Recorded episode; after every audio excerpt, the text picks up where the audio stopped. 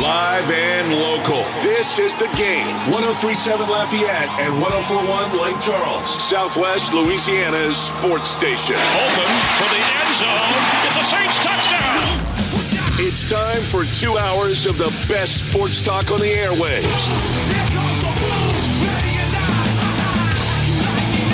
Here's your host, the blonde bomber, Jordy Hultberg. Celebrate good times. All right. LSU basketball finally gets a win. Good afternoon and welcome aboard. Hope everybody's having a wonderful Thursday, February 23rd, the year 2023. We are jam packed today, and uh, we, will talk LSU women's basketball on the road, the Pels on the road, We'll talk about the last person before Trey Morgan that hit for the cycle at LSU. And the Saints uh, are making some deals. They're, they're moving around money to try and get under that salary cap to make some more deals. All these things coming your way today. My main man, James Mesh, back in the producer's chair inside the game studios, which are on the campus of Delta Media, which houses KLWB, which is 1037 Lafayette. Go west a little further. We're on 1041 in Lake Charles. We're streaming around the world 1037thegame.com, 1041thegame.com. And if you're in the Acadiana area, turn your television set on because we are simulcast on Stadium 32.3 and 133 on LUS Fiber. Did you miss the headlines of the day? Not to worry. The Blonde Bomber has you covered. Here is Hultberg's headlines. I've said it from day one. The only way LSU basketball can win is if they shoot the ball well 45% from the field, 43% from downtown, 78% from the free throw line. You put it all together, and the streak is over over. If LSU had lost to Vanderbilt, they would have tied a program record with 15 straight losses. But, but, couple of studs stood up. Their main man delivered, and the Tigers come away with an 84 77 win. Whoo! I was there with my daughter. We saw it. Um, and KJ Williams was all that and then some. He just had one of those days where he couldn't miss. He couldn't miss. He scored 23 of his career high 35 points in the final 20 minutes of the game. Three ball after three ball inside. He was terrific. Got to give him credit. He was terrific. Tigers shot it better. They out rebounded the Commodores by five. And hey, and how about the stat there uh, of turnovers? Well, very limited in that as they protected the basketball. Only seven turnovers on the night. So, good night for LSU basketball. Head coach Matt McMahon with the with the piano off his back summed up the Tigers' win. Great win for our team tonight. We're really proud of our players. I, I, I loved the process we went through these last 48 hours. I thought the preparation was really good. Thought our guys played with great energy. I thought I had a really good shoot around today, and that carried over tonight. You know, really felt like we had a team out there tonight, and uh, was a lot of fun to watch. Thought guys were really locked in to doing the things we needed to do to have success. You know, obviously KJ, uh, his performance off the charts. You know, 35 and 10. Thought Adam Miller, you know, getting to the free throw line 10 times was huge. Uh, 18 points there, and then I just think there were some other stats that that have really been missing for us of late. And you know, Trae Hannibal didn't take a shot tonight, uh, but he had the highest plus minus in the game of any player. Uh, Juice Hill, uh, four to one assisted turnover, had the second highest plus minus in the game tonight. And um, you know, it's been challenging our players. This is where you find out what you're made of. Uh, obviously, it's been a, a really difficult stretch. Uh, so happy, happy for our guys to, to come in here and play well and find a way to win tonight. KJ Williams, 13 of 25 from the field, 5 of 10 from downtown, 4 of 6 from the free throw line, 10 rebounds, a steal, only one turnover. He was the star of the game, and here's his thoughts afterwards. with me uh, scoring those 20 uh, of our next 33, um, just credit to my teammates for finding me. Um, and my also the coaches uh, drawing up plays for me to get wide open shots, um, looking at the defense because there's a lot of space out there. Um, it, it, was just something that that we uh, that we got to attack. Uh, of course, if you see a lot of space, um, why not attack it? Um, and credit to my teammates, they they found me in the open spots and I, I knocked them down. They knocked him down. He was uh, he was terrific. Um, guard play was really, really good.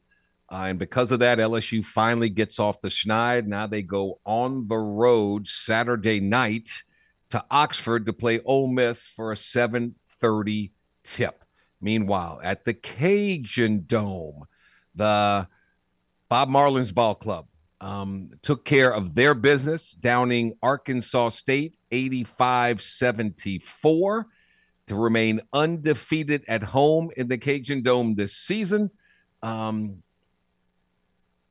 here's Bob Marlin um, talking about what this win was all about.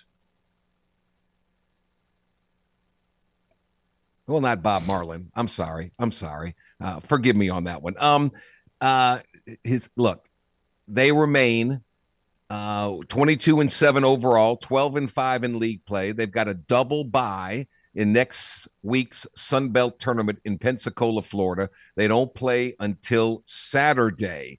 Uh, Jordan Brown was a force once again for the Cajuns. He scored um, 31 points along with 13 boards when they won in Jonesboro. Last night he had 24 and 12 in his encore performance.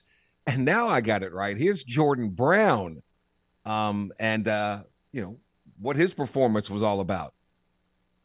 I thought Sheik played really well tonight. I mean, he had 18 and 13 and uh, made some athletic plays. Uh, they doubled him. They forced him. Jordan had, what, four turnovers. He had a couple of bad passes. But uh, he also had a couple of steals tonight. He did some other good things and, and blocked a shot late that was big. But we knew they would come at him some. We didn't – we, we got a couple of early baskets. I think Terrence got a layup, and then Joe, Joe got a foul and got to the free throw line in the second half. But we we missed uh, a couple opportunities to cut and score when he had the ball. Come on, Bob, you won. Get excited. Show a little enthusiasm.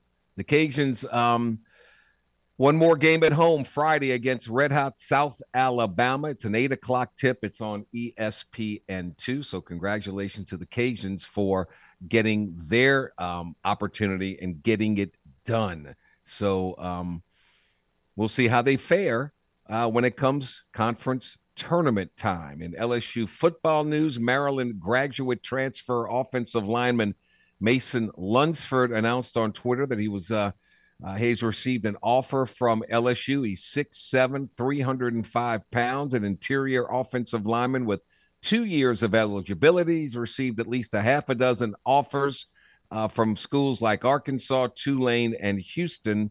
So let's see uh, what happens there. LSU baseball on the road, traveling as we speak. They're heading to the Round Rock Classic this weekend to take on three different teams at Dell Diamond. LSU starts the weekend facing Kansas State tomorrow at 2 o'clock. The game will be here on the game, followed by Iowa Saturday at noon and Sam Houston State Sunday at 4. So we'll have all those games here uh, on 1037 Lafayette and 1041 in Lake Charles. The uh, Ryan Ramczyk and the New Orleans Saints, they're, they're reworking some contracts. Yes, indeed. Um, the restructure is going to apparently save the Saints more than 10.3 million against the 2023 salary cap, as first reported by the NFL Network. Um, Ramczyk agreed to convert 12.92 million of his base salary into a signing bonus that will be spread out over the next few years. It's the same tactic the Saints used recently in restructuring the contracts of safety Marcus Maye and starting center Erik McCoy.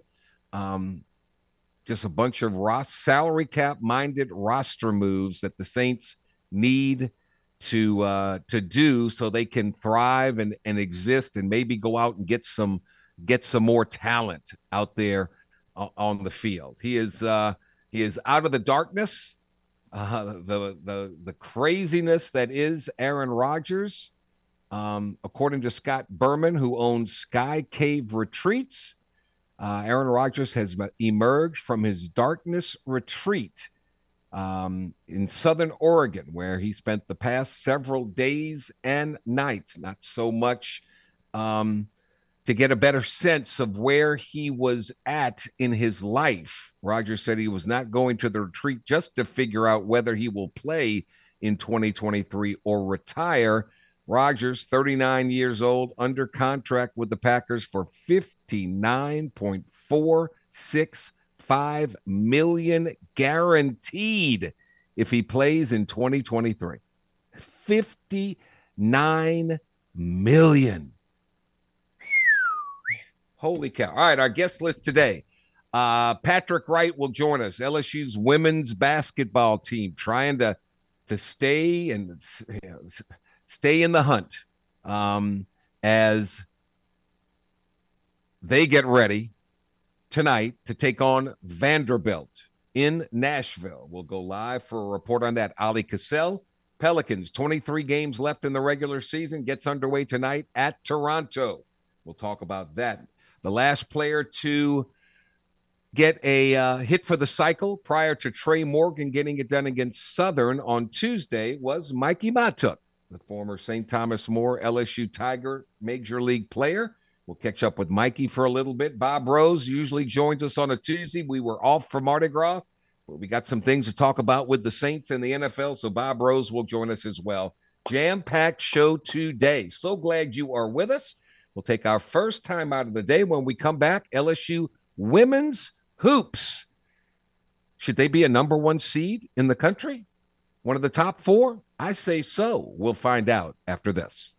This is the Jordy Hultberg Show on the game. 1037 Lafayette and 1041 Lake Charles, Southwest Louisiana's sports station. Your home for the LSU Tigers and Houston Astros. Join us for a day of golf and giving at the Game Charity Golf Scramble benefiting Redbird Ministry, sponsored by Courtesy Brobridge. Hit the links at Farm d'Allie while supporting a great cause. All proceeds from the tournament will go towards Redbird Ministry's mission of serving families who've been given the extraordinary cross to carry the loss of a child. In addition to 18 holes of golf, the day will include great prizes, food, drink, and a great day with the staff at the game and courtesy Brobridge. So gather your friends and colleagues for a fun day on the course while making a difference in the lives of those in need. Get your foursome together and register now at 1037thegame.com. Together, we can make a difference. Tune in every weekday at 8:15 a.m. and 3:15 p.m. for the LSU Sports Update, presented by Tibbs Trailers here on the game. 1037 Lafayette and 1041 Lake Charles, Southwest Louisiana's sports station. We're back 17 minutes after the hour. All eyes in the women's college basketball world will be focused in Knoxville, Tennessee, as number one ranked South Carolina, 14 0 in the SEC Tennessee is 12 and 2 in third place. Sandwiched in between the two are the LSU Tigers, who will be uh, who are in Nashville right now to take on uh, the Vanderbilt Commodores. 6:30 p.m. tip Central Time, our time on the call of the game. The voice of the Lady Tigers or the LSU women's basketball team, excuse me, the venerable Patrick Wright. Patrick, good afternoon, sir. How are you? Good, Jordy. You know, Lady Tigers is okay. I know there's okay. a group uh, look at to try to be correct, but we Lady Tigers, Coach Mulkey's good with it, so I'm good with it too. Okay, good. LSU leads the conference, 85 points a game. They lead the conference in field goal percentage, 47%. What did this team learn about themselves after that um, that tough defeat in Columbia against South Carolina? I think they did a good job of putting that behind them. I think they uh, obviously learned some things, not necessarily things that you can tangibly write down on paper, but um, right. but South Carolina's tough. They're veteran. They're experienced. That's something that you can't just have, as Coach Mulkey says. You got to go get it. Um, and I think you know they learned the value of you know not being kind of starstruck, which I think Mm-hmm. as much as you can say you're not going to be. I think when they got on that big stage and South Carolina ran out to that 18 to two lead, I think there was a little bit of that. So I think if these teams see each other again. It, Patrick, if you can move to another area where we're kind of getting a little distortion there. Um, Okay. Are, are you back with us? um, I can I can hear you. Can you hear me? Now I can. For a brief moment, we Okay. couldn't. Patrick Wright with us. Uh, LSU scores about, I don't know, uh, nearly 20 points more a game than Vanderbilt, gives up about 14 points less. Anything concerning you about, uh, other than the fact that it's on the road? Well, um, Vanderbilt has played a lot better lately. They beat Kentucky by 20 plus points a couple days ago. They've only got nine players on their team, but they they played together as a unit and have gotten better as the season goes by. LSU played Vanderbilt the first game in January, um, so it was a long, long time ago. But LSU out rebounded them by 31 in that game. Um, Angel Reese had a, a rebound game up close to 20, um, and I don't think Vanderbilt's team grew six inches apiece since January, so that should still be a huge advantage for LSU in the game tonight. Um, it's it's a funky gym, as you well know, um, yeah. but they got in there last night and today in practice, and I think they're kind of acclimated to that situation. Uh, so Vanderbilt's a team they're playing better, but uh, if, as long as LSU comes out and does what they do, they they should be just fine tonight. The most important thing I'm going to be watching is halftime of the South Carolina Tennessee game when the selection committee reveals their second um, revelation of their top 16 teams. Um, UConn got beat the other day. They were uh, number four in the AP poll. LSU is at number five. Kim has talked about, and we know about that strength of schedule that that has hurt them uh, in the eyes of the committee. But my goodness gracious, when you go through the SEC and you're the way they are, this has got to be a top four team and a number one seed, doesn't it? Well, and it, it will, tonight will be kind of telling because another team that was ahead of LSU as far as the last reveal was Iowa, and Iowa And had a, a big loss to to Maryland a couple nights Yeah. ago as well. So um, the Charlie Creme, who is the bracketologist for women's basketball, kind of like the Joe Lunardi is for men's Right. basketball. And after a couple nights ago, he tweeted that if he were doing the bracket today, LSU, in his mind, would be a number one seed. So I'm curious to see what the committee is going to do with that. Now, as far as LSU's non-conference strength of schedule, yeah, it has been discussed a lot. But their net ranking, which is the new Very good. metric, not the RPI anymore, but their net ranking is still four, um, even with the non-conference schedule factored in. So I- I'm curious to see. I think tonight we will learn how much the committee does or does not devalue LSU's non-conference schedule if on the reveal tonight they are a number one seed because again pecking order wise LSU was 6 or 7 and two teams in front of them lost so tonight's going to tell you um, what what they Yeah. think UConn is just a team that is playing on fumes right now they've been playing six kids they got kids hurt They've lost a couple of games and they are staggering down the stretch. They've got to be bumped off that line, I would think. Iowa's got a great resume, even though they did get beat by Maryland the other night. So yeah, I'm, I'm, it, it's going to going to be something something worth looking at tonight because I think it will it will tell a lot. The only negative I can see the committee coming up with is they'll say, okay, well, LSU didn't play anybody. When they finally played, uh, you know, well, they, they beat Tennessee, beat them on their home court. That's great. But when they went on the road and played a really tough team, they, South Carolina kind of handled them. LSU fought back and made a game of it early. Uh, but then, boom, that was all she wrote. So that's the only negative I can see. But my goodness, you're 20, you're 25 and one. I just can't see how. I would be stunned, Patrick Wright, if LSU wasn't a number one seed. And the difference between a one seed and a two seed is really insignificant uh, in the grand scheme of things. But from a prestige standpoint, and the fact that, heck, it's only the second year this coach has been there, heck yeah, let's get that number one seed.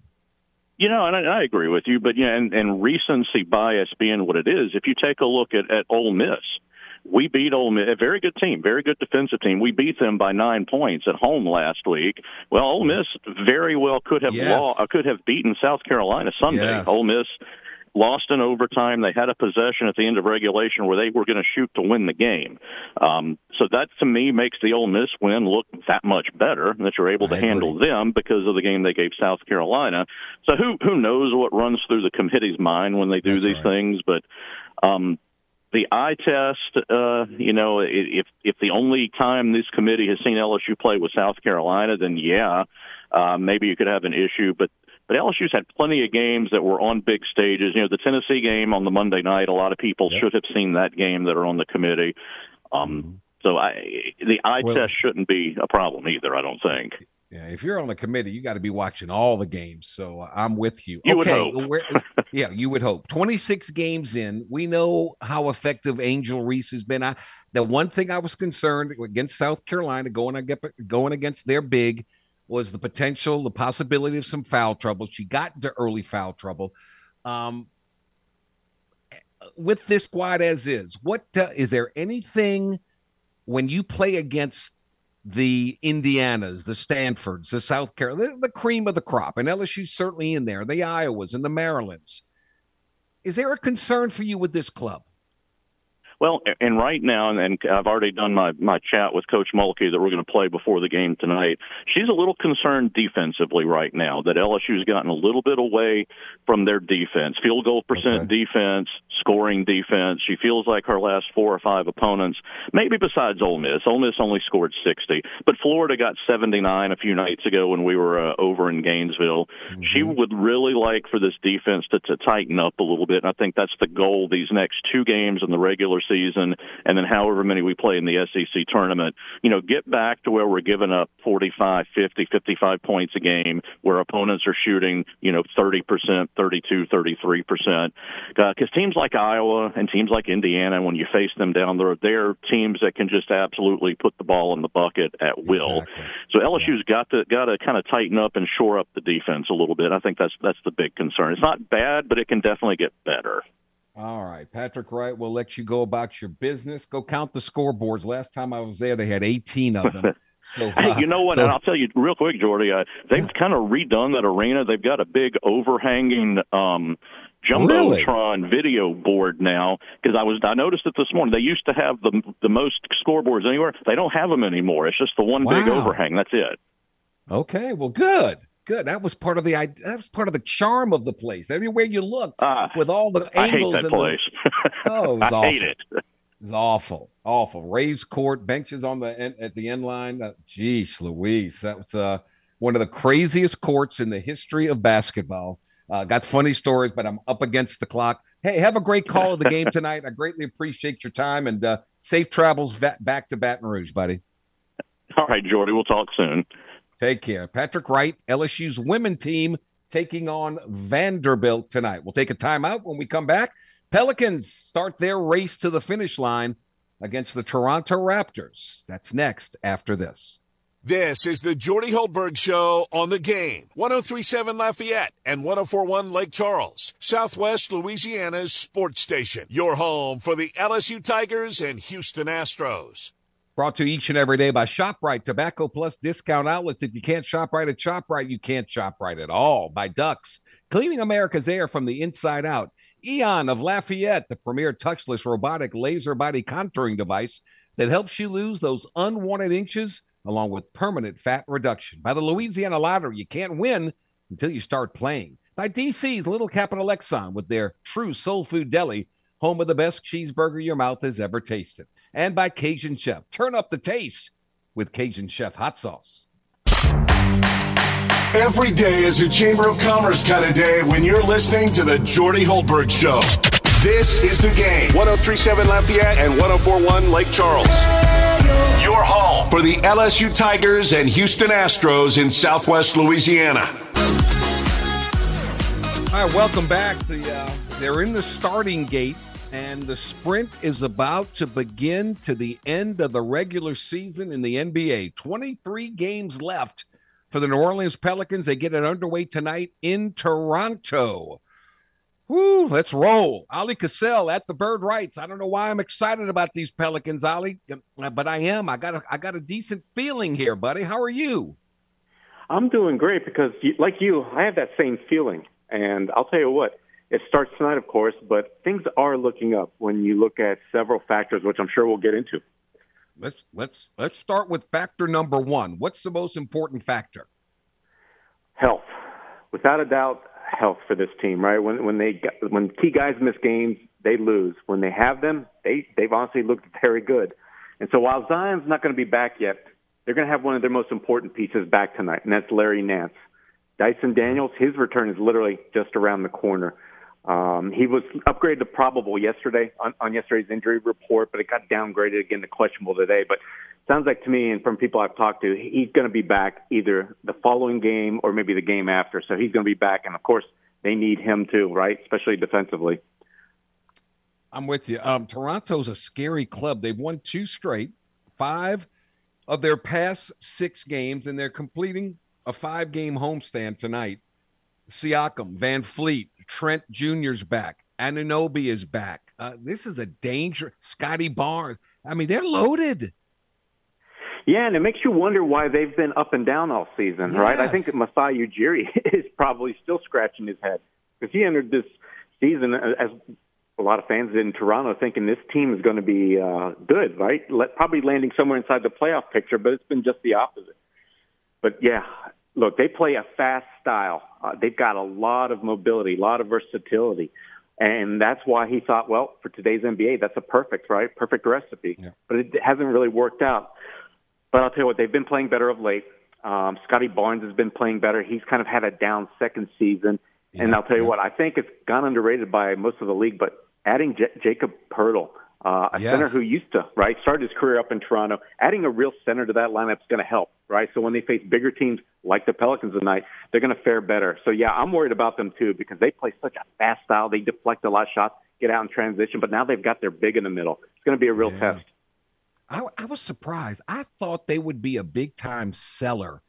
Um, at the trade deadline. Eh, you know, they're not going to, I mean, 28 and 31. That's, man, that's the way Boston's playing. Milwaukee, I thought they would be tanking to get uh, Victor Wembanyama, whatever his name is, the big seven foot five Frenchman, but, but they're not. They keep winning games. So this is a tough, tough start. What are the keys for the for the Pels tonight besides Ingram and and everybody playing well, but Ingram and McCollum getting their numbers? Yeah, I'm with you. I thought that they would sell off the parts on that team too, but I think he made the right decision, you Jerry, because look, the team has a lot of talent and hadn't come together, and they weren't going to get the asking prices. So for the Pels to beat this squad, I'm looking at one thing and one thing only: the Pelicans starting lineup. Jordy, they've been terrible, right? CJ, Herb, Bi, and Jonas Valanciunas. For some reason, that group has not worked since Bi's return from his toe injury. So even though the Pels, right over the last you know, was it six games they've gone four and two. That starting lineup's still been miserable, where they can't really score, and defensively, boy, they've been just downright awful. And you don't That's, have to look any further than the last game against the Lakers. They couldn't stop the Lakers. I think LA yeah. scored what on their first five or six possessions, yeah. and it wasn't even yeah. close. There were guys left wide open.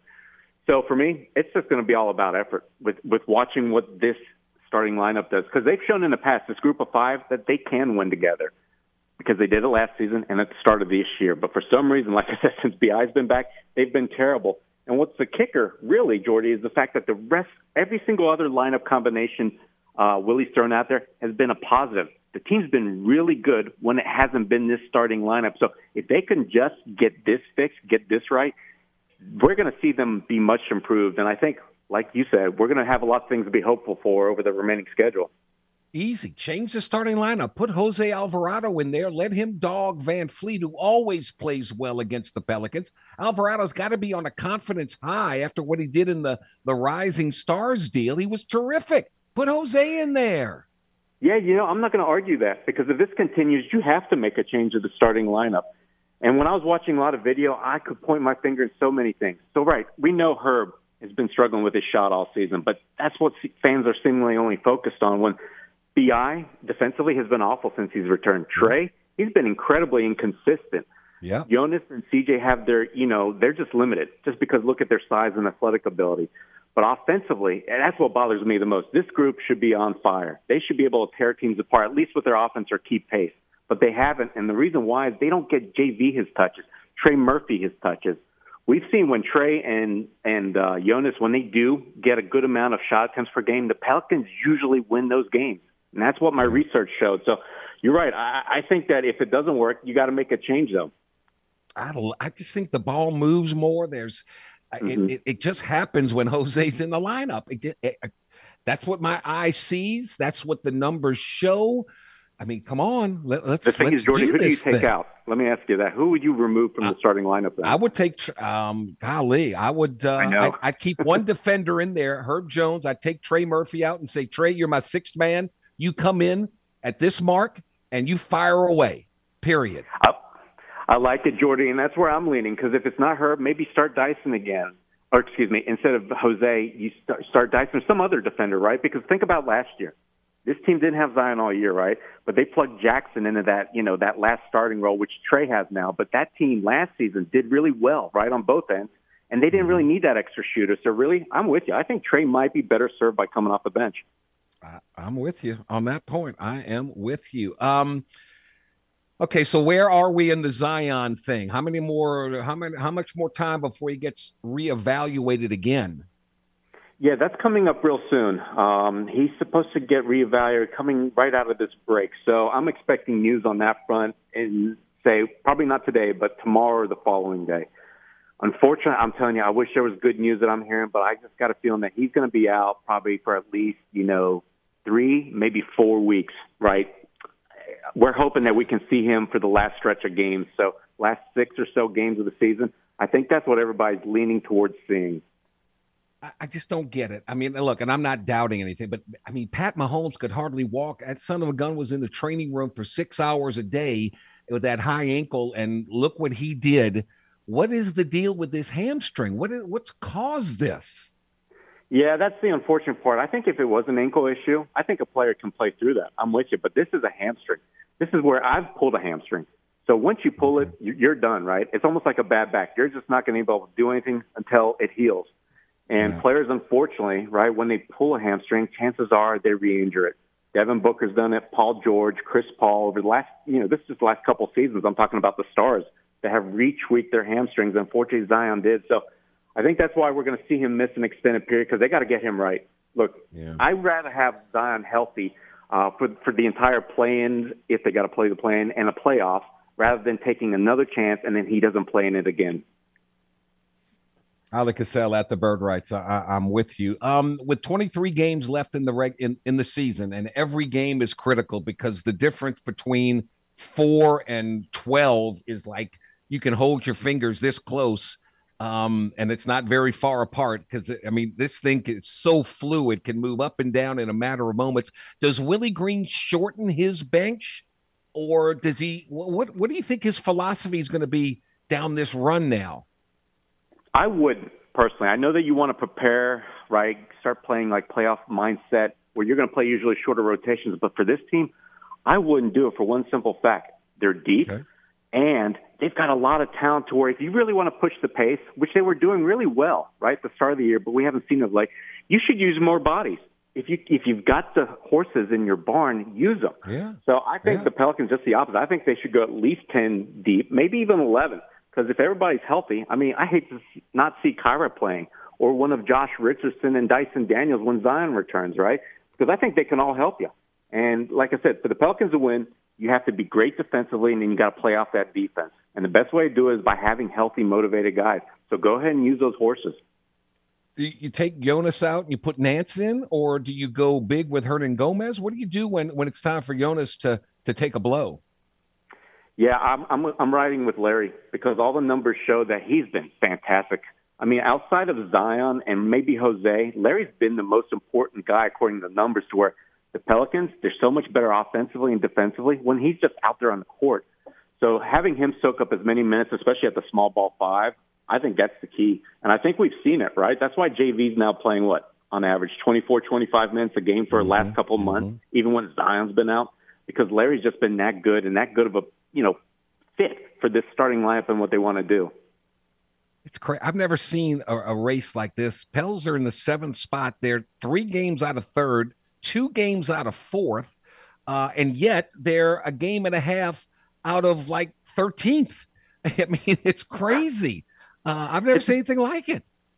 Yeah, it's mind-boggling. There's 15 teams in the Western Conference, and what? 11 of them are within three and a half, four games of each other. Yeah, it, Yeah. it's going to make for a fantastic finish.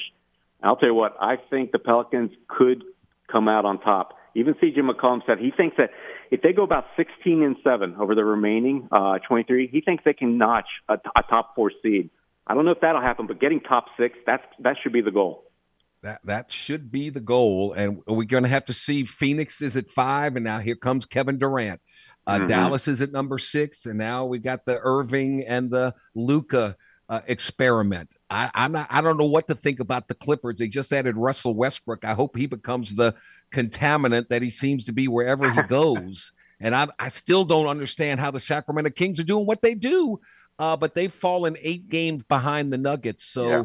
I, I, I don't know where the the, the Pels are going to make up ground. Um, I think Minnesota got a little bit worse because of trading D'Angelo Russell to the Lakers. Um, I, I don't know. Golden State, when Steph gets back, all bets are off.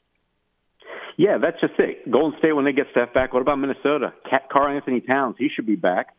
And then look, we're, we're not even talking about Portland and Lakers who who sit outside the picture, but you know the Lakers are coming. We saw Yeah. how well they played right against the Pelicans. Yeah. So that that new rotation that Darvin Ham's got, you like it. You like their chances to leap over some teams. But I'm with you, right? The Kings, they have a tough schedule, and they've been so lucky on the injury front that you just feel like I don't know if that, you know, honestly, that good luck can sustain. And the Clippers, Suns, well, not so much Suns, but the Clippers and Mavericks have question marks for me. You just mentioned it. I don't know if you can trust on Kawhi and Paul George, and then their rotation I thought was kind of made sense, but now they added Russell. I don't understand. And Luka and Irving and Dallas, they haven't clicked. They've lost three in a row, and they're missing key defensive guys that they had beforehand before the trade. So I don't know if they right their ship either. They don't play any defense, that's for sure. So if they're not shooting the ball well, then uh, they've got issues. But uh, we shall see. It's uh, eh, look, the Pels got to show some urgency, man. They they got to play like it's a college season. Um, They every do, game counts Here's, here's some good They news for you. That should probably mention at the top of your show. They got back to practice and got after it starting this Tuesday, this past Tuesday. Most teams don't get back and start practicing as a team until the day before their first game. So I think it shows the serious mindset of this team, right? The Lakers lost, left a bad taste in everyone's mouth. They're like, let's do something about it. And the fact that they've been working hard the last three days now, I like their chances. I, I'm looking for them to come out with some gusto that we haven't seen tonight against Toronto. Yeah, Toronto's going to be tough. Um, they, that's a that's a loaded lineup, and I've been in that arena. It's it's not a bad area. It's a beautiful place to play, and uh, but boy, they need to come out with some urgency and set the tone early on this thing, and let's uh, let's play a little defense and go from there. I'm excited. We shall see what happens, but Oleh Kosel at the Bird Writes will cover it for you. He's must read material. Uh, as always, thank you, my friend. Let's roll, Thank baby. Jordy. Let's go. We'll both keep our fingers crossed. I'm with you. Thank you, Oleh. yep. All right, buddy. We'll take a timeout. We'll come back with more after this. Jordy Hultberg Show on the game. 1037 Lafayette and 1041 Lake Charles, Southwest Louisiana's sports station. Your home for the LSU Tigers and Houston Astros. And speaking of the Astros, Guns N' Roses is playing at the Astros home park, Minute Maid Park. You can watch Guns N' Roses live in person in Houston on September 28th. And you can do so with a simple text message. To score tickets, join the game's text club by texting ROSES, R O S E S, to 337 283 8100. That's ROSES to 337 283 8100. Once you're a member, you'll be eligible to score tickets to see GNR live at Minute Maid Park, courtesy of the Games Text Club. Jordy Hultberg is known far and wide as the Blonde Bomber for the perfectly feathered golden mane he rocked back in the day at LSU.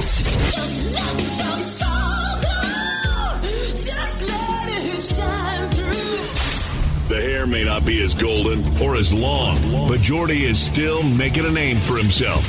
Back to more of the Jordy Hultberg Show on the game. 1037 Lafayette and 1041 Lake Charles, Southwest Louisiana's sports station. we're back 50 minutes after the hour. You just heard the commercial spot. Uh, Louisiana Lottery gives you a reason to smile. Well, their director of communications always makes me smile. One of the nicest people in the world, Kimberly Chopin, joining us now to tell us the latest on the lottery. Um, happy belated Mardi Gras and uh, spring. It looks like it's sprung. Kimberly, how are you? I'm doing great, Jordy. How about yourself? I'm doing terrific. I really want to know. Uh, I mean, uh, look, I it's all about the swag, and you've got this favorite jersey number promotion for the New Orleans Pelicans who get back in action tonight in Toronto with the stretch run for the playoffs on the line. So tell me about this new promotion. Yes, I mean, you know, we have a partnership obviously with the, you know, the New Orleans Pelicans. And so what we do is with our sponsorship assets, we give them all to our players. So nice. that is fantastic. That's great news for our players. And this is just one of those promotions we're doing. Very easy. You don't have to purchase anything. Just go to our website at louisianalottery.com, uh, fill out the promotional form there, and tell us your favorite Pelicans player jersey number. Okay, this hmm. promotion is going to run through Sunday. So you have to get on there between now and the end there. of the weekend and take care of that. Um, what we're going to do is do a random drawing for a particular Pelicans jersey number. And then from all of the people who submitted that, we're going to choose 10 names to win a $50 digital gift card to the Pelicans Ooh. team store. So you don't even have to live in New Orleans or close by. As long as you're here in Louisiana, you'll get a digital gift card. You can go right onto the online store, pick out what you like. Ah, awesome. Um, you're also promoting fast play, fun in a flash. I'm particularly interested in the tic tac toe diamonds game. Yeah, so aren't those different? I think what's yes. fun with fast play is it's a little bit different, say, than our scratch off games, but they operate a lot um, like them in terms that you can win immediately, right? You don't have to wait for a drawing.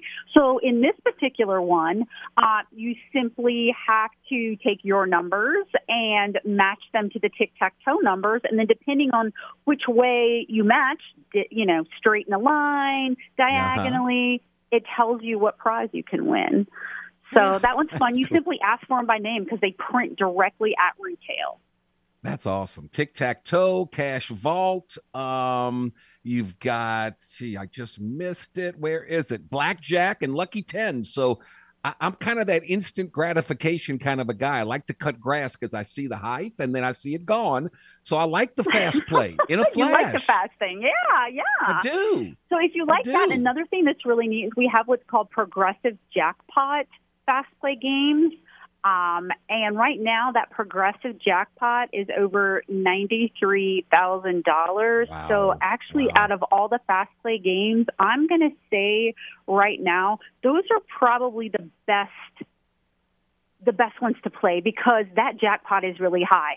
So we offer that at the $2, $5, and $10 level. And if you hit the jackpot, if you bought mm. the two dollar game, you win twenty percent of it. Five dollar game, fifty percent of the jackpot. If you buy the ten dollar game, you win the whole shebang. So for a oh, top prize, for the as good as the odds are on those games, um, that's a that's a pretty good proposition there. If you if you like fast play games.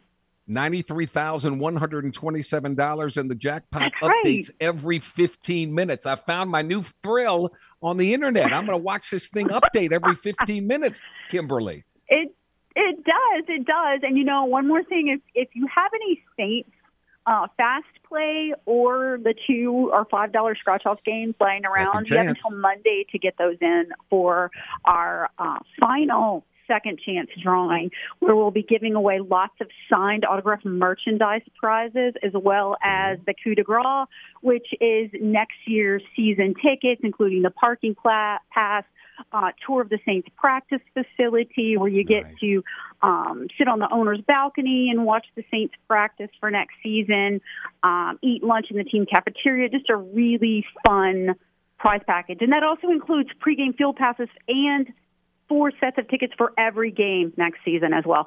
That's a great prize. So if you still have any of those non-winning tickets from the Saints game this past year, be sure to get those in for that drawing. Don't want to miss out on that. Kimberly, just get us a quarterback, Kimberly. And public service announcement. right. Some somebody's out there with a $50,000 unclaimed Powerball prize. 50,000. Guess what? It expires March 4th.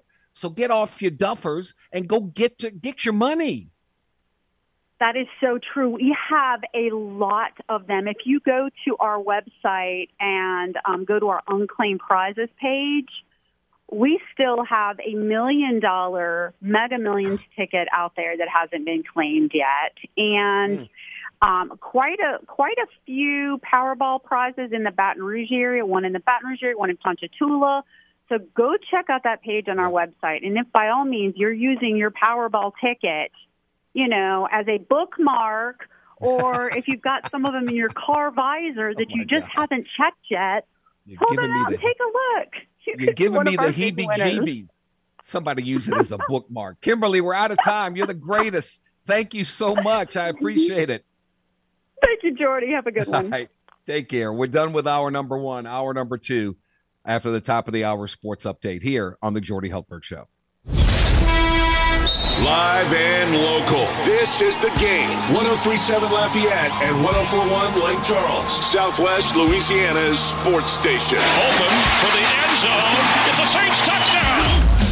It's time for two hours of the best sports talk on the airwaves.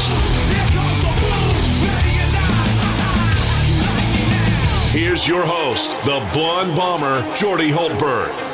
Hour number two of two, and away we go with my main man, James Mesh, in the producer's chair. He's inside the game studios, which are on the campus of Delta Media, which houses KLWB, which is 1037 Lafayette. We're also on a little bit further west, 1041 in Lake Charles, streaming around the world, 1037thegame.com, 1041thegame.com. And if you're in the Acadiana area, turn your television set on because we're simulcast on Stadium 32.3 and 133 on LUS Fiber. We talked a lot of hoops in our number one. Uh, LSU baseball off to a great start. They're heading to the suburb of Austin, Texas, where the competition will get a little bit tougher. Uh, but so far, so good. And of course, the big story Tuesday afternoon was LSU first baseman Tre' Morgan, who hit for the quote natural cycle. Um, collecting a single in the second, a double in the third, a triple in the fifth, and then a home run in the sixth. He had to go all the way back to April 6th of 2010 for the last time an LSU player hit for the cycle. And that dude's joining us now. And I'm very proud of him because he was a, a guest. You know, he, he a big league player, got out of the business, and now he's doing other things. And he became a guest on our show a couple of times here and there. And got so good at it, he started his own YouTube show. Mikie Mahtook joining us. Hey, big timer. You forgot about us. How are you? What's going on, Blonde Bomber? How are you doing? I'm doing great, man. How's the how's the um uh, how's the show going every Monday and Wednesday night? Mic'd up, eight. The show mic'd up, yeah, mic'd up. Uh, it's, it's going well. You know, me and Jared Mitchell do it, and then Lloyd's our producer, obviously, and uh, we're having a good time, man. It's good. it's been something that we've enjoyed doing. We actually go Monday and Wednesdays from six to eight p.m. and then Fridays from one to three, kind of leading into the now it's baseball season, leading into the baseball game. So good for join you. it. That's kind of uh, that's my side gig. Hopefully, it becomes my main gig. I do some commercial insurance by day, and I do. Uh, I'm a media personality, I guess, by night. Well, you're a natural, man. I'm so happy for you and proud of you. That's terrific. Just remember where you got your start, big fella. Don't forget That's it. it. That's right. You gave me my first big break. I appreciate that. Don't forget it. Um, all right, take me back to 2010. Um, okay. Do you remember that day, and do you remember the order of your cycle hits and how they came about? I do actually. I uh, I started the game off with a double. I went double, single, triple, homer and wow. that's kind of how I uh, that's how I got it. So I didn't hit for the natural cycle like Tre' did, but uh, it was the first and only time in my career that I hit for the cycle, which was a pretty it was a pretty cool feat. Obviously, everybody wants to do that as a player. It's easier said than done. You know that yeah. you get those thoughts creep into your head and you start trying a little harder, and yeah, uh, especially when the last one's a homer. You know, so um, but it's, it was a, it was a really fun. Doesn't matter who you do it against. It's always a, it's a good feat to, to have just out of curiosity, the triple's got to be the hardest one to do, isn't it? Triple is the hardest one to do. That is if you get the triple out early, then Yes. it's kind of like, okay, this is a real chance because that one, a lot of things have to go right. You have to place it in the right spot. Um, yeah, the triple, the triple's the hardest one. I got, I got really lucky on mine. On my last at bat, I kind of got out of my approach and I chased the pitch, and I popped it up, and it kind of went over the the third base dugout, and the wind kind of blew it back, and it made it real tricky, and it, it dropped, and in front of the third baseman. So I got another crack at it, and ended up hitting a homer Wow. the next pitch. Wow, wow. Um, that triple, you got to Yeah. hit it in the gap, and it's got to roll away. It's got to bounce up against the wall, and you got to you got to get on your hoofer, man, and get going. Yeah, you got to go. You got to go. You got to either, like you said, hit in the gap. Hopefully, someone dives for it and misses it, and you get get an easier one. But yeah, it's a, the triple's a the triple's a tough one. That's for sure. The, the hardest one to get. All right, let's talk about this uh, this LSU baseball team. It's still early, and you know, eh, Western Michigan, Southern. No offense, it is what it is, but you still, you know, they still pitch it. You got to hit it. You got to throw it and catch it. Uh, what stood out to you so far from what you've seen?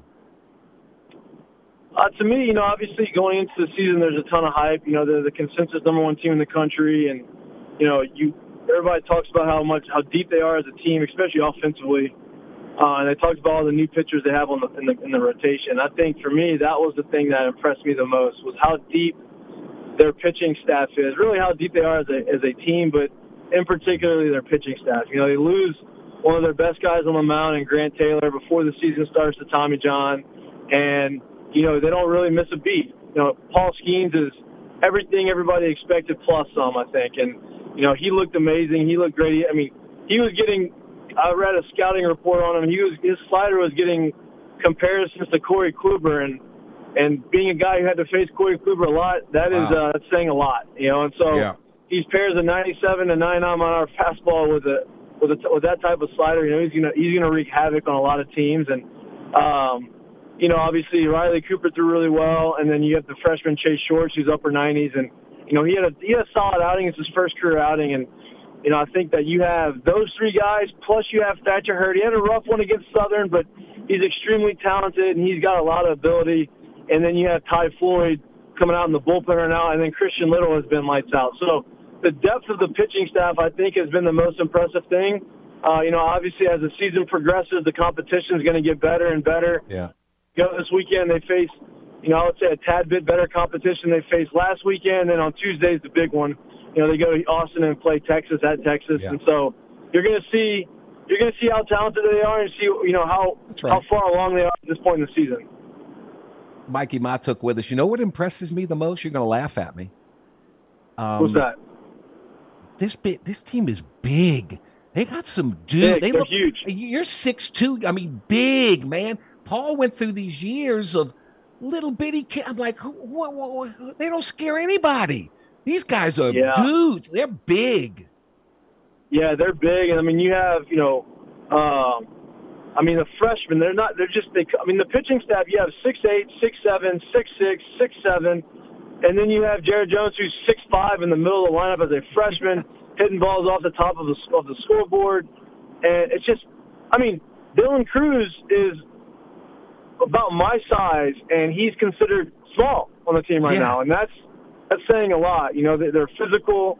I think they've brought back that physicality in the lineup and the physicality on the pitching mound, and, and so it's it's been it's been nice to see. Obviously, hype and expectations are one thing. You got to go out there and do it, and I think that they embrace that, and I think that they you know they're showing that they are they are who we thought they were.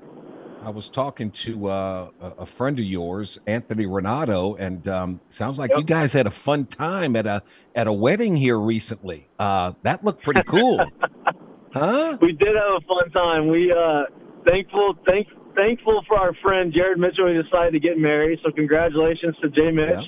He got married in Cabo. And so we uh we all took a nice little trip to Cabo and we got the band back together and we had a good time. So had, uh, had the anytime you tan can celebrate suits on. especially on the beach, it's always a good time. Yeah, had the beach look, the tan suits. I mean, you guys were rocking them. Oh, we felt good. You look good, play good. You know what I mean? Jeez, Louise. Uh, you missed the game at all, big guy?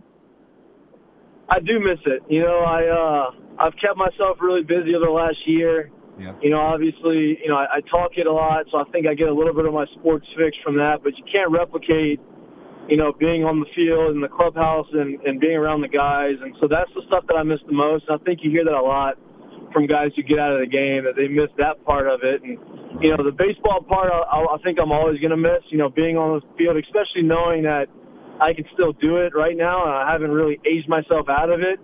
You know, it's the other stuff I think that people are enjoy, right? It's it's not having to deal with the business side of it. It's not having to deal with the uncertainty. It's not having to deal with the unknown, and that's the side that's a lot better for my mental health and and uh, you know my psyche for sure. But the the Yeah. game part I do miss. Uh, I know that uh, there's a certain bride that's uh, that's happy that you're not on those uh, two week road trips and all that. So there's give and take in everything. You know what I mean? Now, if you ask if you ask her, sometimes she say, "I wish you're still playing," you know. But yeah, for the most part, for the most part, I know she's very happy. You know, we can start talking about starting a family here soon, and and just you know do those all those types of things without having to try to plan it around, you know, the eight month baseball season. That is awesome. Um, 2010, he hit the cycle. How many times did you come like one one of those hits away from getting the cycle again? Um, a, a few times in, in professional baseball, I had it a few times. Um, I believe that I, you know, in, in the big leagues, I've gotten there a couple times where I, was, I needed like either a, a triple or a double, or just didn't get that extra at bat. Now, if you have a single left and you don't get the single, then you're doing something wrong, you know, because that one's the easiest one to get. But uh, you know, there's times where it creeps into your head. You know, I think that if you get through the triple and the homer early, I think the other two, um, you know, are a little bit more feasible to get. So it, it happens, and you can kind of feel it when it does happen. But the the key, really, in my mind, is to you know you don't want to change anything. Like if it happens, it happens. And this is the Yeah. question everybody asks: Would you rather hit for the cycle, or would you rather hit two home runs with a double and a single, or two home run? You know what? What would you rather? Would you rather have the cycle, or just you rather say I had two home runs in a game? And I think a lot of guys would pick the two homers. Dang, I take the cycle. I don't know. I mean, yeah, the cycle sounds good. It's good. It's not. It's rare. A little more rare, but I mean, hitting two homers in a game is not an easy feat either. You know. That's true. That's true. Well, um, let me brag on him. He was part of the 2009 LSU College World Series championship team. He led the SEC in batting with a somewhat gaudy 425 average, led the league in on base percentage at 538, 14 dingers, 56 ribbies, stole 29. You were the five tool dude, man. You really were. that's that's what they say. That's what they say. I had a, it was a we had I had a fun time. We had a good season. You know, obviously in that 2000 uh, my last year 2011 we didn't make it to the postseason. We had a good record. Uh, you know, they the next year they ended up changing the rule to where more teams make it to the SEC tournament. We were the ninth seed, and they at that time they only had eight. But uh, LSU gave me a lot, and I enjoyed playing it. If I could have played, if NIL was a thing when I was playing, I may have stayed there for seven years if I could have. Woo, dude. Yes, indeed. Yes, indeed. We have Yeah. one thing in common. Your major league debut with the Tampa Bay Rays Right. was on my birthday, April 10th. Yours was Wow, in look at that. 2015. Look at that. I knew So we were I'll connected. Fate, fate. It was, it was fate. You know, we were connected Yeah. down the line somehow. I knew We that. need to we need to uh, call one another and toast one another on April the 10th. One for a birthday, Every one time- for April- a Hey, you know what? I'll always come remember true. that because not only was it my debut, but it's the day before my wife's birthday. So you'll you'll be on the call list now. We can have a toast. We can have a toast every April 10th. I have arrived. I'm on Mikie Mahtook's go. call list. There you go. There you Uh, go. con- continued success with uh, mic'd up on Wednesdays and Mondays and Wednesdays, six to eight p.m. on YouTube, and then Friday from one to three. Uh, have fun with that thing, man. And um, the key is guests, man. You got to get the right guests. If you do that, you're I'm golden, to- I need to get you on the show. I need you to come on the show. Let's talk. Let's talk ball. baby. I don't talk free now. I'm kidding. we can I'm we can kidding. figure out some compensation. I'll, I'll sign. I'll get you to an NIL deal. We'll figure it out. I'm kidding, big guy. I would love to do it anytime. hey, all the best to you. Good that. luck with the insurance and uh, and everything. And um, thanks for spending some time. That was fun. No, anytime, man. You know, anytime you need me, I'm here. I appreciate it. Thanks for having me on. You got it. Mikie Mahtook with us. We'll take a uh, timeout here at 15 minutes after the hour. When we return, The black and gold report. Lots to talk about with the Saints and the NFL. Is Lamar Jackson becoming a New Orleans Saint? What? What? What? After this timeout. This is the Jordy Hultberg Show on the game. 1037 Lafayette and 1041 Lake Charles, Southwest Louisiana's sports station. Your home for the LSU Tigers and Houston Astros. Brought to you each and every day by ShopRite, Tobacco Plus discount outlets. Man, if you can't shop right at ShopRite, you just you can't shop right at all. By Ducks, cleaning America's air from the inside out. By Eon of Lafayette, Baton Rouge, and Mandeville, the premier touchless robotic laser body contouring device that helps you lose those unwanted inches along with permanent fat reduction. It really works by the Louisiana Lottery. We just had Kimberly Chopin on. You can't win until you start playing, and lots of opportunities to play. By DC's Little Capital Exxon. Everything under the sun in their store, including a true soul food deli, best cheeseburger ever. And by Cajun Chef. Oh, it's crawfish season, right? We'll turn up the taste with Cajun Chef hot sauce. It's time for Jordy to march into some New Orleans Saints talk with Saints News Network's Bob Rose. Here is the Black and Gold Report with Bob Rose here on the game 1037 Lafayette and 1041 Lake Charles, Southwest Louisiana's sports station. I know it's a Thursday, but Tuesday we were off from Mardi Gras. I can't go a full week without my Saints talk with, with my main man from the Saints News Network, Bob Rose, always um, accommodating. I can't thank you enough. Good afternoon on a Thursday, my friend. Don't get used to it, but a Thursday. How are you? Good afternoon to you, my friend, and happy Mardi Gras to you.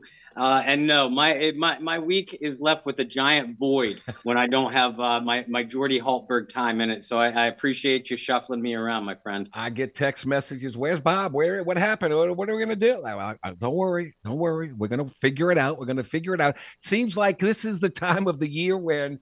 Uh, Mickey Loomis becomes very, very busy. First, Erik McCoy, they restructure his deal, saves eight million against the cap. Now you've got Ryan Ramczyk saving 10 million against the cap. How much more do they have to go to get under this gum cap?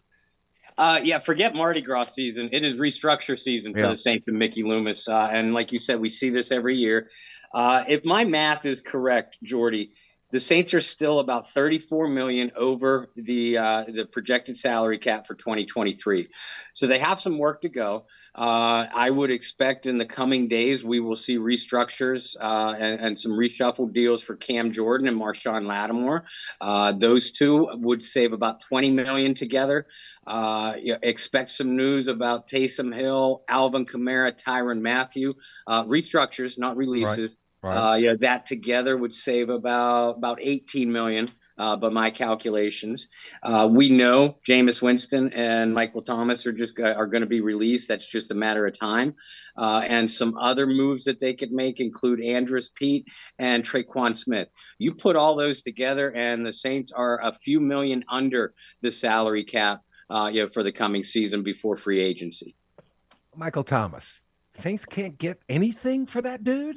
They can't get a fifth round pick for that guy. You would think so. Uh, but I think the time that Thomas has missed in the last three years with injury scares a lot of teams off, number one.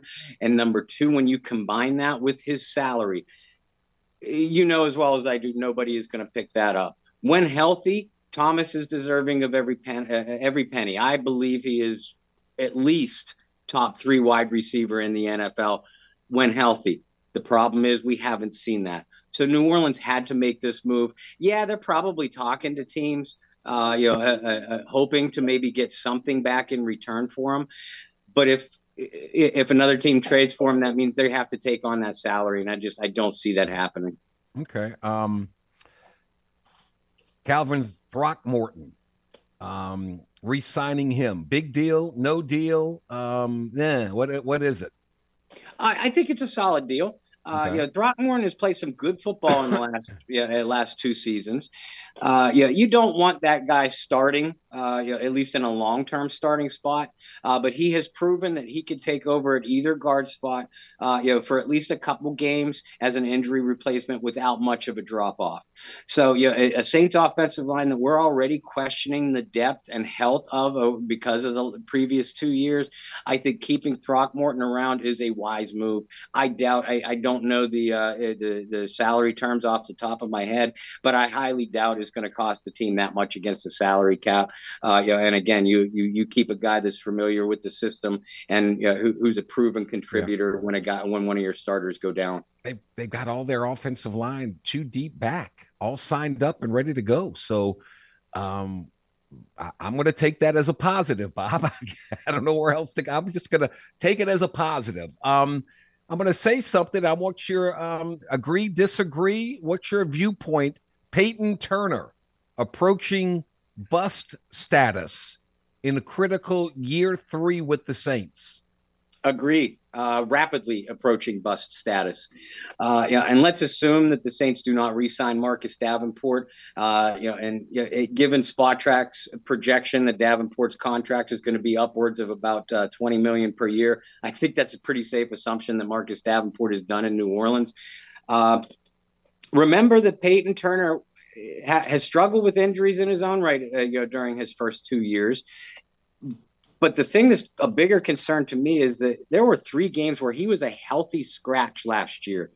Undrafted guys like uh, uh like Carl Granderson have taken snaps from him, and you know this is no mm-hmm. slight against Granderson. He played you know, terrific football, especially last year. Uh, but you you invested a first round pick in Peyton Turner. He was slated to presumably replace either Cam or Marcus Davenport, uh, yeah, when either one of those guys left the organization, and he has not shown glimmer one of being able to do that. Now he's entering year three, like you said. Everybody was ready to yeah to lynch poor Cesar Ruiz as he was going into his third year last year. So maybe that light comes on for Peyton Turner. He certainly got the physical ability, uh, yeah, but the the Saints need that investment to start paying off. Bob Rose, Saints News Network, another name out there. Kaden Elliss. He raised uh, uh, a little glimmer of light when discussing his future with the Saints. He said money won't be his only consideration in choosing his next team. Scheme will too. Does the Saints scheme fit Kaden Elliss? The Saints scheme does fit Kaden Elliss but I think if you're going to read more into the last part of Kaden's uh, you know, statement, it's this. The Saints scheme, at least over the previous couple of years, now, you know, they, of course, have a new defensive coordinator in Joe Woods, but it's still Dennis Allen's defense. Over the previous couple of years, we know that the Saints have preferred in many alignments to run with two linebackers and an extra defensive back. If they're going to do that, you know that those two linebackers, if healthy, are going to be Davis, Demario Davis, and Pete Werner. That's a so big if. Telling us that that yeah he feels kind of left out in the cold as a third linebacker in a mostly two linebacker scheme, maybe. Okay. Um, why do I get the feeling that Kaden Elliss is going to become the the Trey Hendrickson for somebody else? I think he's that good. Yeah, I think he's that good too.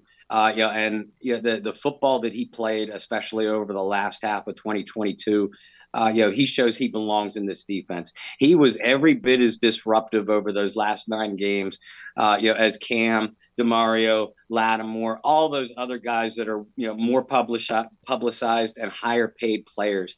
Uh, you know, Kaden Elliss held that defense together, in my opinion, when Pete Werner went down, because all of us were concerned about the lack of depth at linebacker going into the year since they didn't re-sign Kwon Alexander. Kaden Elliss put all that to rest. Now all those concerns start to creep up again rapidly if the Saints aren't able to re-sign him. Um, looking at yeah, if you're going to estimate a salary, Spotrac.com has it at about 5.1. Yeah, between we'll say between five and six million dollar average per year. The Saints can afford that, and I absolutely think they should. Uh, you know, I, I, I think this team is a much be- this defense is much better with three quality linebackers such as Davis, Elliss, and Werner. Uh, And Werner's always hurt. Um, uh, yeah. According to uh, at, to your point, rather, according to Sports Info Solutions, 1,005 total defensive snaps the Saints played last year. They were in base personnel, which is three linebackers, 262 of those, just 26%. So I, I don't blame Kaden Elliss for saying, where, where do I fit yeah. here? What's the deal? Um, I hate to see a guy like that uh, go elsewhere and become a stud. I just do. Um, anyway, um, let's take a time out here because he's come out of the darkness in Oregon. Um, I just want to know when's the next Pat McAfee show so we can find out what what I don't know what the deal is between those two, but we'll find out what uh, Aaron Rodgers is going to do. We'll figure out what uh, Bob Rose thinks Aaron Rodgers is going to do, and I'll name a quarterback in each round of the draft that would be available for the Saints to take. Does Bob want any of them when we return here on the Jordy Hultberg Show with the Black and Gold Report? This is the Jordy Hultberg Show on the game. 1037 Lafayette and 1041 Lake Charles, Southwest Louisiana's sports station. Your home for the LSU Tigers and Houston Astros. The monster trucks are coming back to the Cajun Dome. The toughest monster truck tour returns March 17th and 18th. And the game, 1037 Lafayette and 1041 Lake Charles, has a VIP package to the toughest monster truck tour. Enter in the game rewards club at 1037thegame.com. The VIP package includes four tickets, access to the pit area, a merchandise certificate, and how about a little lunch with the truck drivers on that Friday? The toughest monster truck tour is coming back, and you can win a VIP package courtesy of the game. Southwest Louisiana's sports station. The Jordy Hultberg Show prides itself on settling for nothing less than the best. You're the best. This thing has a variety of nauseating aspects to it. Jordy has the best takes, the best guests, and let's be honest, the best nickname. The Blonde Bomber is cool as hell. I agree. All right, let's play ball. Back to only the best on the game. 1037 Lafayette and 1041 Lake Charles, Southwest Louisiana's sports station. Black and Gold Report Part 2 with uh, Bob Rose of the Saints News Network. Bob, I just have I got so many questions for. I just want to know who who comes up with the idea of okay, I'm going to create a place where people can go and just live in darkness for days. Sky cave retreats in southern Oregon. Who comes up with that idea? I don't know, man, but I'm, I, I guarantee you they're probably making a lot of money on it. Uh, you know, it, it's not a bad idea.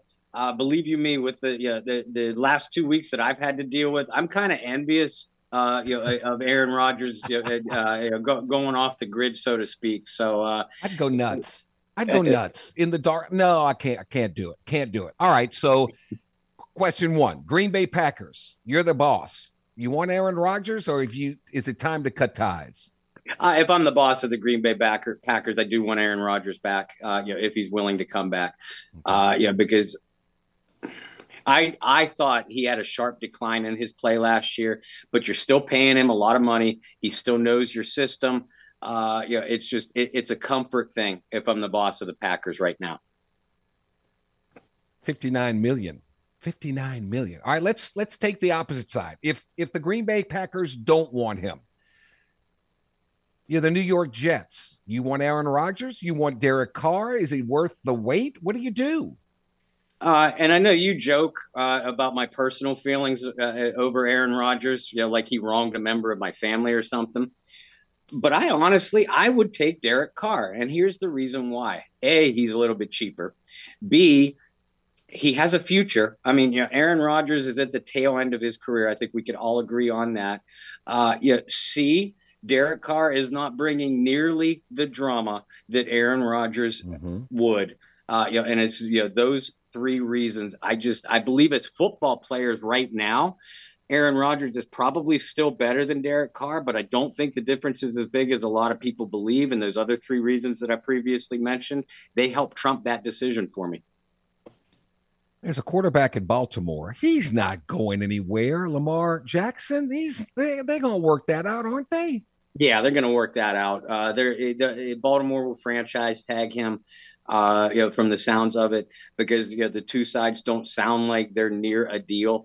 Uh, you know, then there'll be some noise about Lamar, you know, wanting a trade and not signing his franchise tag. Uh, yeah, we we've seen that throughout the league every year. He'll have until I, I believe mid July to sign that franchise tag, and he'll probably sign it just in time for training camp, while the two sides sit down and try to iron out a, a long term deal. Uh, but I, yeah, I can't I can't see Lamar Jackson going anywhere. Absolutely not. Okay.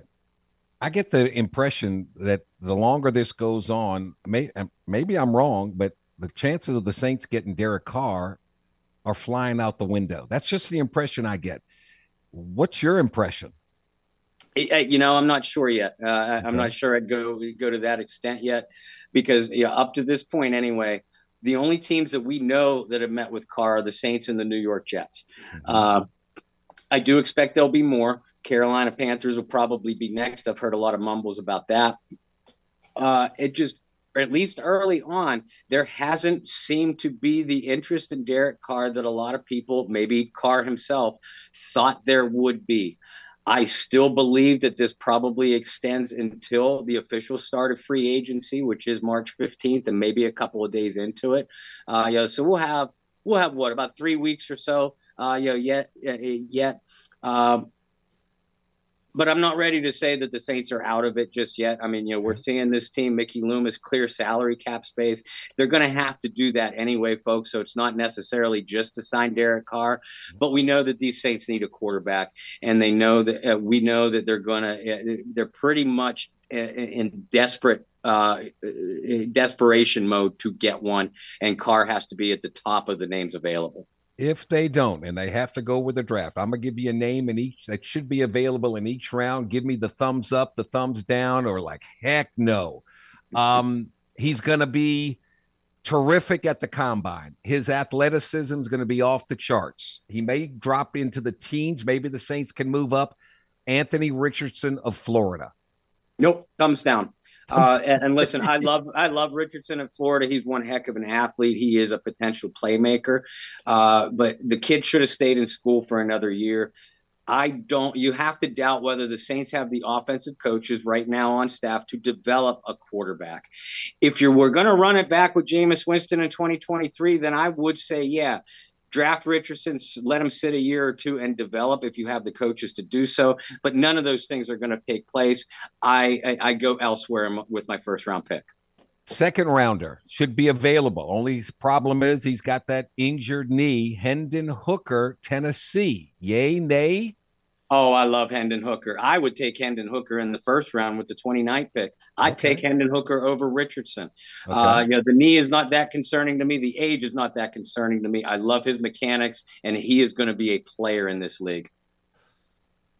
Fresno State, round three, Jake Haener. Um, lot, lot of people like him. Confidence, live arm, commands the huddle.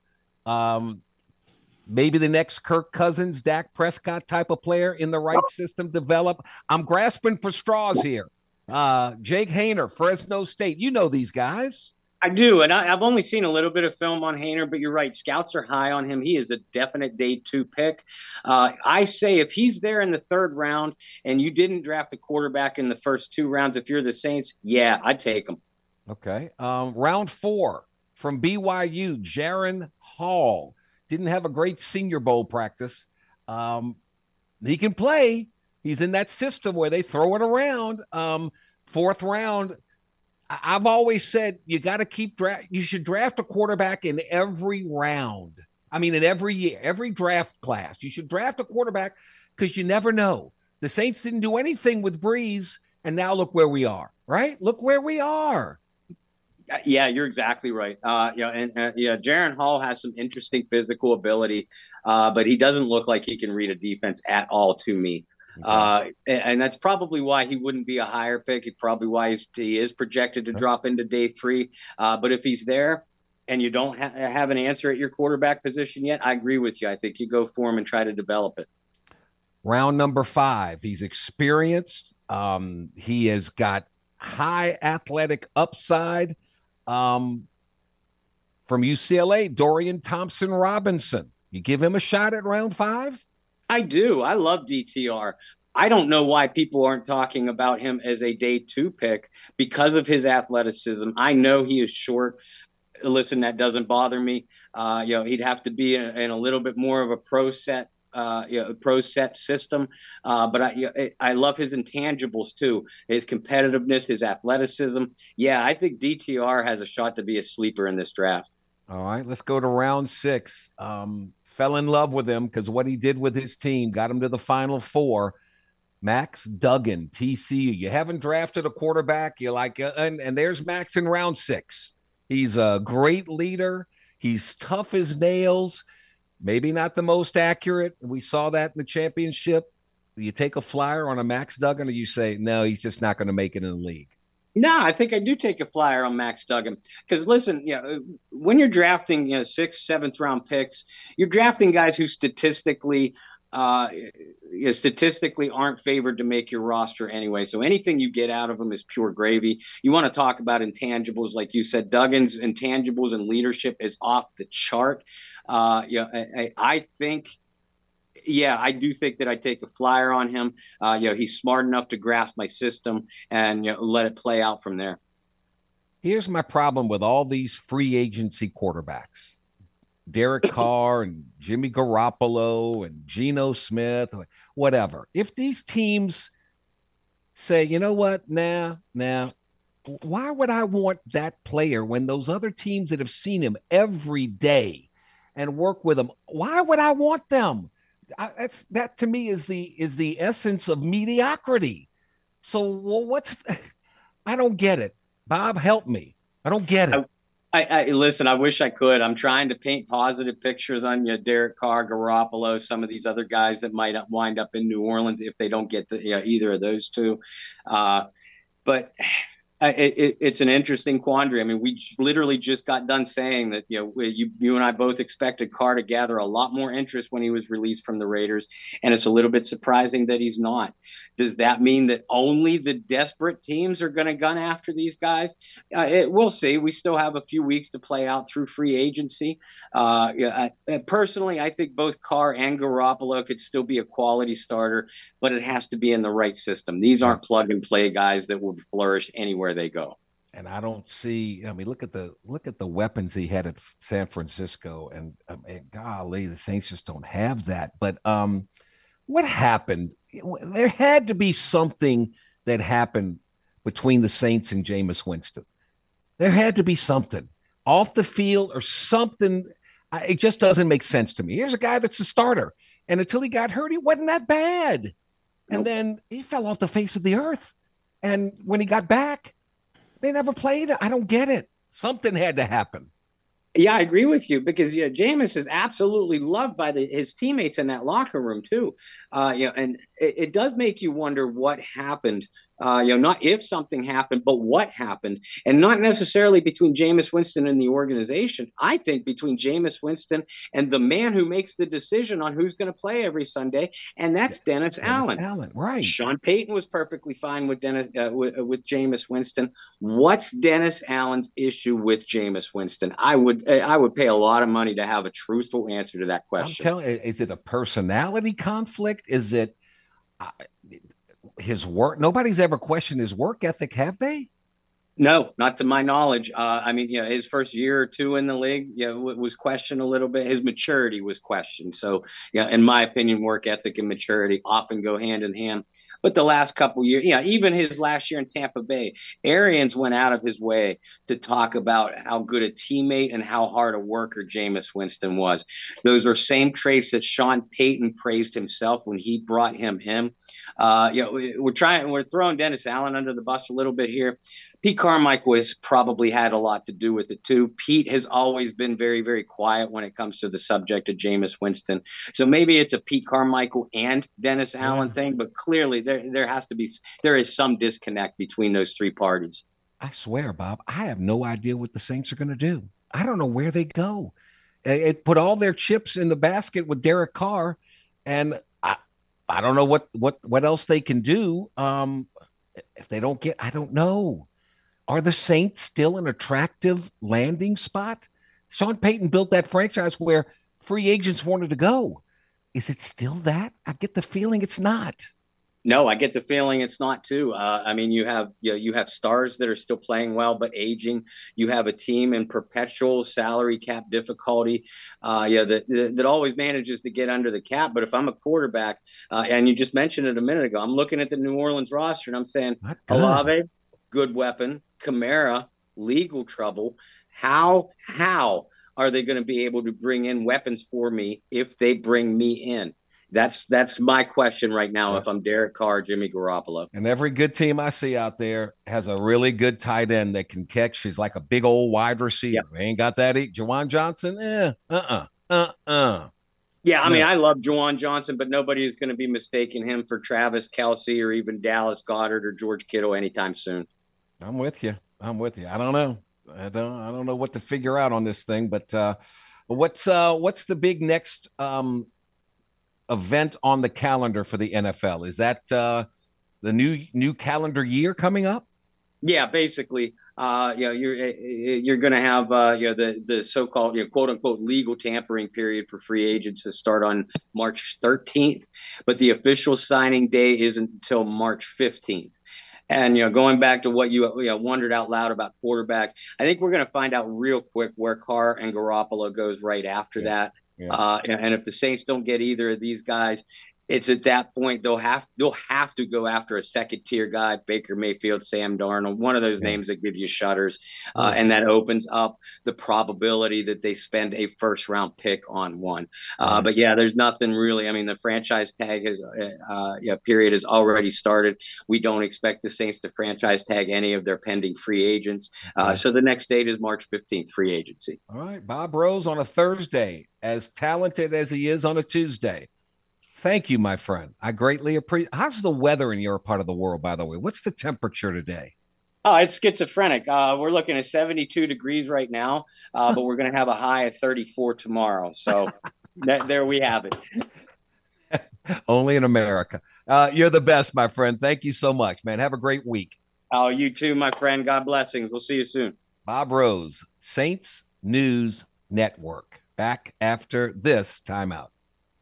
This is the Jordy Hultberg Show on the game. 1037 Lafayette and 1041 Lake Charles, Southwest Louisiana's sports station. Your home for the LSU Tigers and Houston Astros.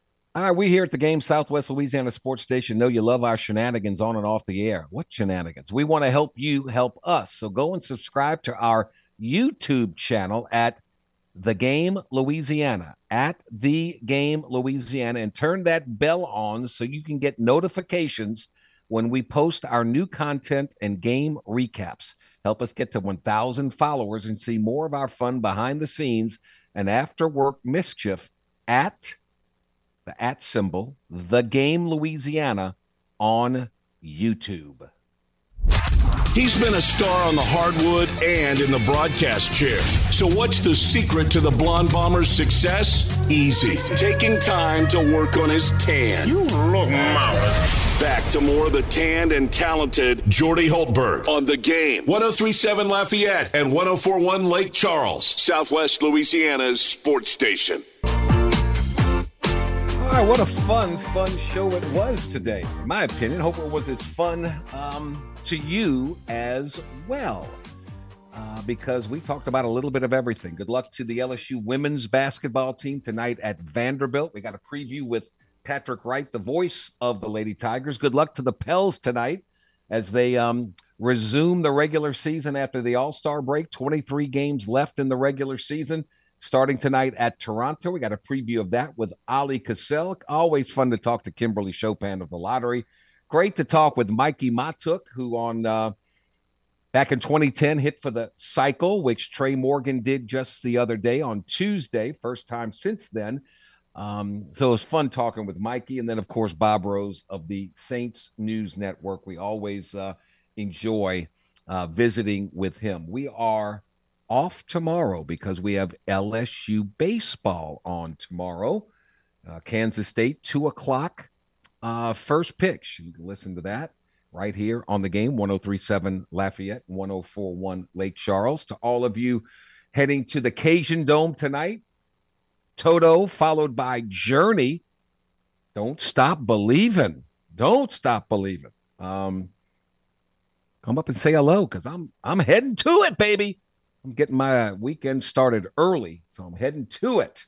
Uh, that'll be fun. If today, February 23rd, is your birthday, happy birthday from all of us to all of you. Um, celebrating his 86th birthday today, Tom Osborne, the former Nebraska head football coach. You know, he had in his career an 84% winning percentage. Over the course of five years, he was 60 and three, won three national championships in four years. Sheesh. I mean, they had a factory going on there. He left, and that thing went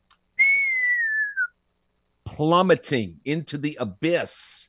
Into the abyss. So happy 86th birthday to the coach who turned politician, Tom Osborne. Yes, indeed. Um, all right. So again, tomorrow, LSU baseball, uh, no show for us. Uh, but come on back Monday, God willing, and we'll recap everything that happens over the weekend. There's a ton basketball, college, NBA, men's, women's, baseball, all that stuff. We'll recap it all on Monday. James Mesh, thank you for all you do. Thanks to all of you for listening in, whatever form or fashion that you do. And thanks to our partners. God bless you. We could not do it without you. And we wouldn't do it without you. Uh, so enjoy the rest of your day. Remember, stay thirsty, my friends. Do everything you can to stay healthy. Let's be kind to one another. And life is short. Let's be happy. Up next, Crunch Time with Miguez and Mesh. Until Monday, I'm Jordy Hultberg. See you soon.